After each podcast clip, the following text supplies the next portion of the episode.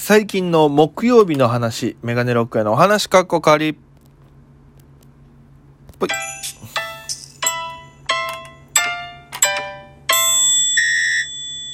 ぽいぽいメガネロックへです。よろしくお願いいたします。この番組は僕が毎日配信でお届けしている番組です。アプリでお聞きの方は番組をクリップ、それ以外の方は、ハートニコちゃんネギタップで応援よろしくお願いいたします。ということで、ぜひ1万再生超えるようによろしくお願いいたします。えー、毎週木曜日の、えー、編ということなんですけども、毎週木曜日何があるかっていうと、最近なんですけど、毎週木曜日あの、3匹っていう、まあ、吉本に所属してるトリオがいるんですけども、それの大谷っていう、まあ、もともと沖縄時代に、えー、大谷はボンジョルノっていうコンビ組んでてね、もともと解散しちゃったんですけど。で、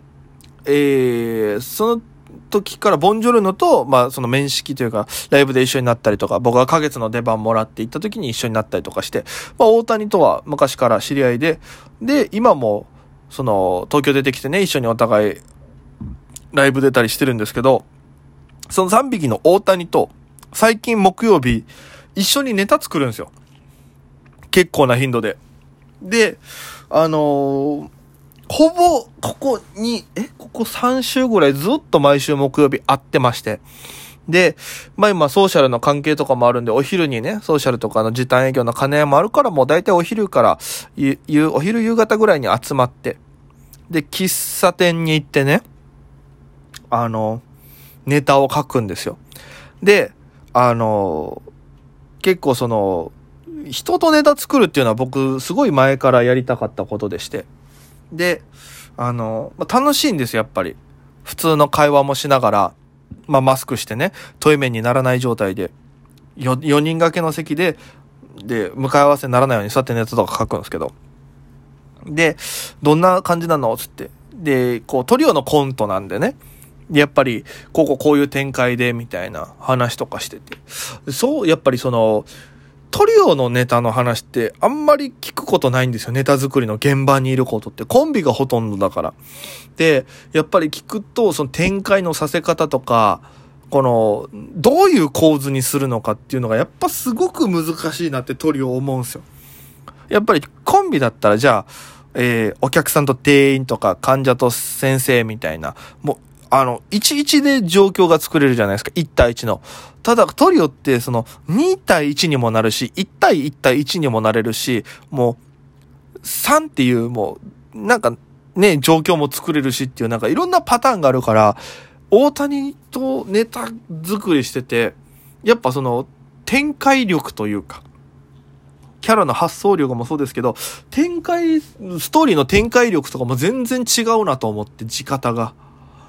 あ、やっぱすげえなと思いながらね、頭いいなと思って。で、やっぱりその、お客さん目線でやっぱり作ってるから、僕は、あの、やっぱりもう、なんていうのかな、大谷も大人だなと思うんですけど、やっぱりお客さんもそうですけど、やっぱ作家さんの目線とか、やっぱそういう、褒められたからこう作るとか。やっぱすごい、キングオブコントでね、まあ、去年準々決勝まで行ってますから、準々行くとやっぱりその、準決がやっぱ近くに見える分、取り組み方がまたこの1年ガラッて変わってると思うんですよね。大谷の中でも。で、その状態でいろんなネタ作ってて、で、やっぱ、あの、僕も、ね、そういう人と作るとやっぱり、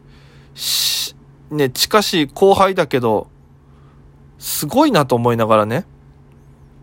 うん、やっぱその、こう、何かをこう目指してる。やっぱ、なんか俺もこうなりたいなと思って、簡単に言うと。で、ずっとこうネタ書くんですけども、僕は手書きなんですよ。ノートにも手書きで、ちょっと前まではね、パソコンとかで台本作ってたんですけども、今、パソコンとか持ち運ぶのも難儀だし、ネカフェとか行って作るっていう作業もしてないんでね。あの、もう、もっぱらノートに手書きでバーって書いて、で、僕はどっちかっていうと台本を作らないタイプの人間なんですよ。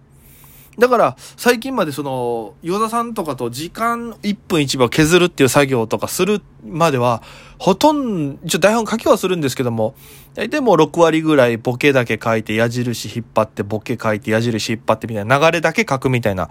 で、なぜそうするようになったかっていうと、多分話したかな。僕結構昔ネタ飛ぶ癖がついちゃって、で、これなんでかっていうと、やっぱり処方の初級で結構あることなんですけど、例えば、1、2、3、4、5ってちゃんとやっちゃうと、あの、セリフ1個、あ、ここ2だったかな、和だったかなとかで分かんなくなって、えー、違う言い方になったら、その前後の文章が、ちょ、ごちゃごちゃってなっちゃって、飛んじゃうとか、セリフ間違えるみたいな。ネタ忘れちゃうとかね。っていうことが起きてたんですよ。じゃあもう、そうしないためには、ボケだけ書いといて、で、流れで練習しながら、えー、自然にその近い言葉出してみたいな。いや、僕台本台本しすぎてるところがあったから、それを消すために自分の言葉にするために、あえて台本作らなかったんですよ。で、そうしたらやっぱり、飛ん、まあ、その場合だ飛んだとしても修正が効くんですよね。自分の言葉で。で、それでこう、うまく、だんだん自分の中でしっくりくるようになってきて、そっからやってなかったんですけど、やっぱそれこそ R1 とかになるとね、2分15秒の中でどれだけ面白いを詰め込めるかっていうところになるので、えー、この言葉、文字数例えば3文字のものを消して、1文字でまとめられるよねとか、でしてとかじゃなくても、何々でして、何々でとかにしてっていうなんか、もうそういう、もう言葉数の減らす作業とかはやっぱ台本書かなきゃいけないなと思って。で、それで最近からようやく僕もちょっと、なるべくはボケじゃなくて、台本に起こすようにはしてるんですけども、コントってやっぱね、3人ともなると全部台本だから、めちゃくちゃ大谷がそれを目の前で悩んでるんですよ。これどういう言い方がいいかなと。やっぱりだからここまでやらないといけないんだなと、なんか自分も作り方がちょっとずつ変わるというか、そのね、大谷に影響を受けて。で、逆に、どう思います？みたいな。で、こここういう提案とか、こここういう展開がいいんじゃないとか。で、バーって喋ったりとかして。で、逆にちょっと、これどう思う？っていう、なんかすぐ相談できる人がいるっていうのはめちゃくちゃ助かるんで、僕も。これこうこうこうしようと思うんだけど、このって流れどう思う？とかっていう話して。で、あ、それ良くないですか？みたいな、いいですね？みたいな、バーってそっから進んだりとかして。えー、っていうのをずっとやって、で、そっから、まあ、3時間ぐらい、3、4時間ぐらいネタ作りしたら、もう、じゃあちょっと、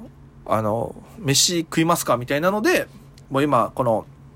この時期なんで、外で食うのはあれなんで、あの、大谷の家行って、で、ちょっと買い出し、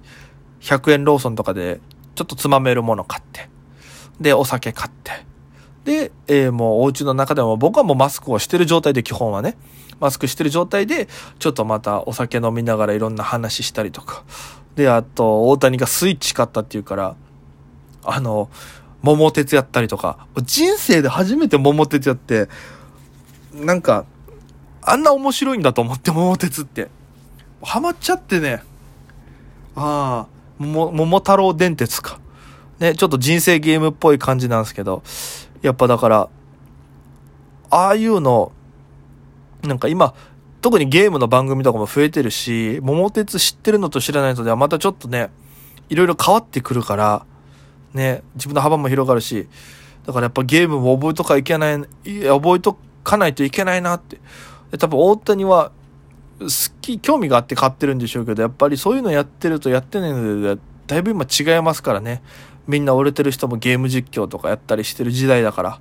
何がどこでどう引っかかるかわかんないし、面白さじゃなくてゲームの上手さでまず引っかかる時もあったりするしっていう。やっぱ、あいつのアンテナの張り方はすげえなと思いながらね。えー、いろいろ勉強させていただいたんですけども、まあ、これが撮ってるのが今日木曜日なんですけども、ということはすなわち今日も、えー、お昼からネタ合わせ、えー、ネタ、えー、作り一緒にやっていきます。いやー、だからこれから、まあ、ちょっと、コントとか、もしかしたらや、ネタでやるかもしれないんですけど、その時に、いいなと思ったら、大体大谷が、えー、アドバイスくれてると思ってください。それぐらい今助けられてるんでね、僕は個人的に。いや、もう仲良くしてもらってるんで、今後とも、ちょっとね、いいネタを量産できるように、えー、頑張りたいと思います。ということでご清聴ありがとうございました。それでは皆様、まった今夜。